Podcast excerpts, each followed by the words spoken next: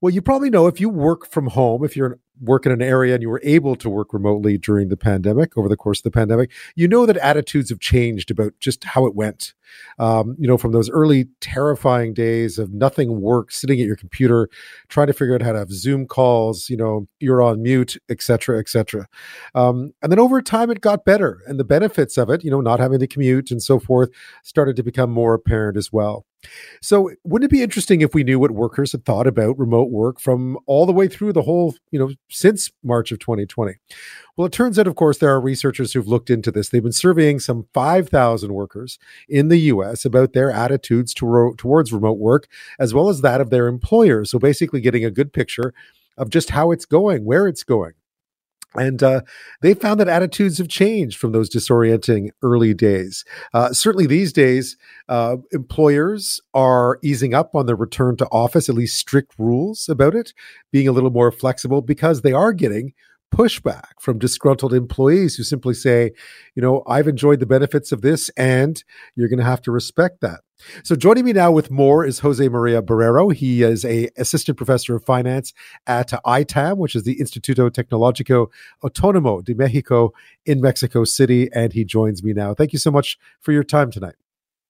Oh, thanks for having me you've done some really interesting work from the very outset of the pandemic about uh, remote work, return to office attitudes uh, of, of, American workers, 5,000. Uh, what have you seen? How have you seen this evolve over the past uh, 24, 28 months? Yeah, so obviously we've we've seen the amount of working from home sort of come down from its huge spike in in the spring of 2020 when we were all pretty much still locked down so at that point, we estimated that something like 60% of all paid working days in the US were being done from home. Uh, it, this has come down gradually, and right now, by our the measure that we've looked at the most often, it's it's under 40% uh, of full paid working days. But I think what's I mean that's not particularly surprising given right. that uh, we've sort of returned to normal gradually, perhaps slower than we thought at the beginning of, of the pandemic, but we've returned to normal. And, and so it's, it's natural to think that that would come down. What we think is is a bit more interesting, especially uh, when you look to the future, is we we have this long running question in our survey that asks people, what is your employer planning for after the pandemic? Do they want you to work from home rarely or never? Or is it one day, two days, three days, or as much as five or more days a week? And so what we see is kind of the projection for the amount of working from home that we'll see after the pandemic has risen continuously, in particular since the start of 2021. So, kind of in 2020, it kind of doesn't seem to have a, a, a, particular trend, but starting in 2021, it's it's basically been going up and up and up. So, at the beginning of of 2021, it it it will kind of the typical worker in the U.S. economy expected for their employer to work to ask them to work from home about one day a week it's getting closer to about one and a half days a week, which is kind of a, a, a huge increase if you think of, of kind of the breadth of the US economy and, and the fact that there are so many jobs that, that can't really be done from home. This is saying that basically those that can be done from home are, are increasingly planning uh, to do so after after the end of the pandemic. So, and actually, kind of we if we focus on that second population the people who who who are able to do some working from home, we see exactly the same trend since the start of 2021. The numbers have been going up and up and up. And for that population who can work from home, it's it's more like 45% of all paid working days. So about so two and a half days a week almost is what their employers are planning for after the pandemic ends. It is remarkable because I was working in an office environment at a different job back in at the beginning of the pandemic, and there was such a push to when will we when will we all be back in the office together? And as things evolve i know obviously it's different for different organizations but you've noticed that not only did em- employees got used to working from home and, and they were efficient and it got we got better at it i think. How much of a factor has that been do you think? Is it is it is it really that employers are seeing the benefit of it or is that employees are saying i don't mind this and i see the benefits of it ourselves and we would like to work at home yeah, so I think it's a bit of both. Uh, I mean, obviously, our our survey that is focuses a lot on on the perceptions and, and the experiences of, of the workers, uh, and and what they and and they say a couple things. So so they say that that they've gotten more productive and working from home. So, so for people who have worked from home during the pandemic, we've uh, we've been asking them for a while. Basically, are you more efficient at home than in the office, or vice versa? And and how much more efficient, if so? And and what we see is that again over time, people report increase being increasingly efficient while working from home. Uh, so kind of earlier in the pandemic, they weren't so bullish about it. Now they're they're they say that they're increasingly more efficient. The other thing that I think is interesting is how much they want to work from home has not moved the same way. So when we ask workers, how much do you want to work from home after the pandemic? They initially, in, in, in say in the second half of 2020, kind of became very, very positive about it. They wanted to work more and more, but then kind of ever since December 2020, their how much they want to work from home has actually diminished gradually over time. So uh, it still stands at a pretty high level at about two days a week, but it's but it it, it seems that they there is some craving at least among part of the population to go back into the office at least part of a week. So I guess we're really what we're trying to do now is find find the perfect the sweet spot, so to speak, between you know working from home uh, efficiently, yeah. working in an office collaboratively, for instance, um, and, and, we're still working our way uh, towards that. Uh, you did find though that that there were certainly within the people that you surveyed that employees were pushing back a little bit to this idea of, of going back to the way it used to be pre-pandemic. You know, five days a week in the office. Uh, you know, all your working hours done in the office. Yeah, that's right. So, I mean, how I think of this is basically after two years of the pandemic with so much working from home,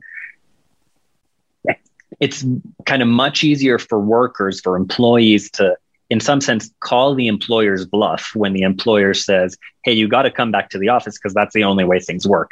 I mean, we we kind of know that that's not the only way things work because we've been doing it for two years now, and and so yeah, absolutely. Kind of one of my favorite results from our survey is that when we ask people who are still doing at least one full day of working from home, basically, what would you do if your employer forced you back to the office full time in person, no more working from home at all? What would you do? Uh, basically, 40% of them say, look, I would either quit or I would comply with my employer, but I would definitely start looking for a job that that allows me to work from home. That is that is a huge share of that population, 40%.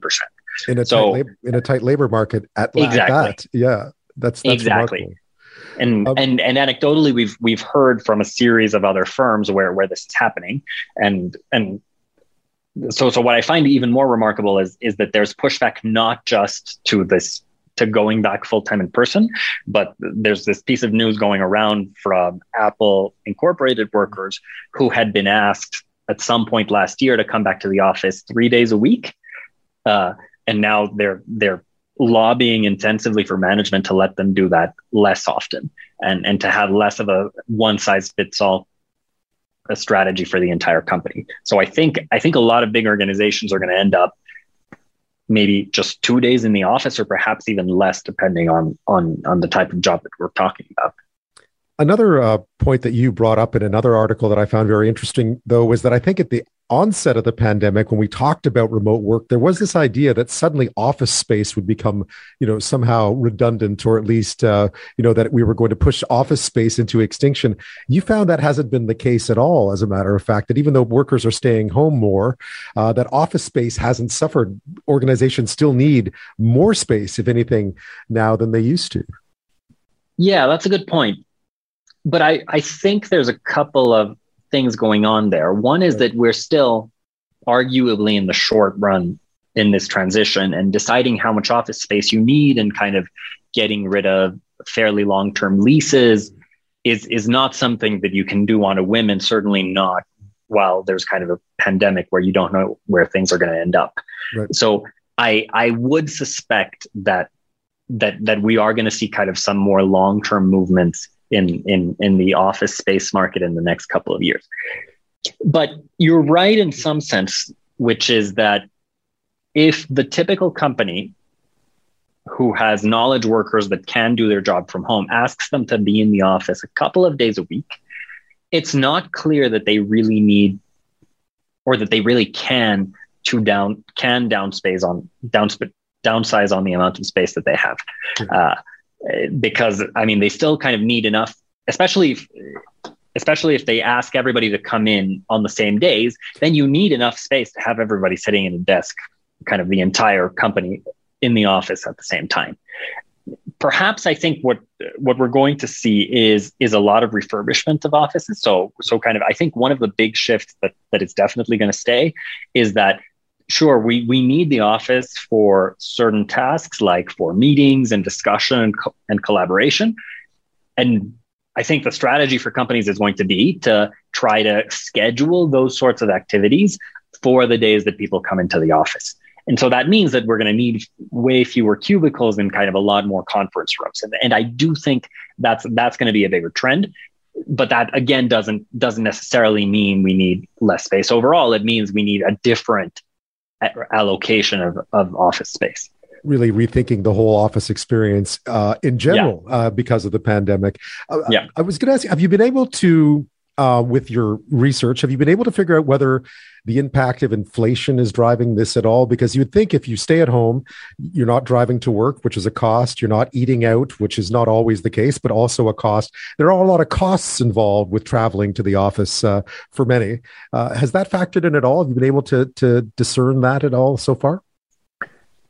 So that's not something that we've looked at so much. We do think there is there are benefits for a company uh, and and and potentially for the for the broader economy with respect to inflation when you allow working from home, which is the following. It's very clear from our surveys that workers like working from home, that they enjoy it, they they view it as a perk, and so in some sense they're they're willing to accept a slightly lower salary or wage uh, if their employer allows them to work from home a couple at least a couple of days a week. So in some sense, allowing more working from home can actually help prevent or or diminish any wage price spiral that we, that we might see in the next couple of years because because exactly we firms are going to be able to cope with kind of lower wages relative to a world in which you have to continually rise increase people's salaries in order to help them cope with rising prices simply with with the research that you've done uh, have you been surprised at all that it feels like like the shoe that employers have more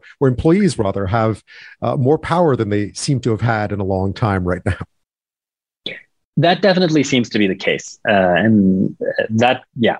And i mean especially i think by bringing work in, into the home i think that in in and of itself gives a lot of power to the employee and that's something that we didn't necessarily have before the pandemic and i mean more so in the tight labor markets that we're seeing so yeah i, I definitely this definitely seems like a new era well, fascinating research, and uh, look forward to seeing where it goes as this continues, as we try to figure out what the future of office work looks like, or at least remote work uh, looks like. Jose Maria Barrero, thank you so much for your time. No, thanks very much for having me.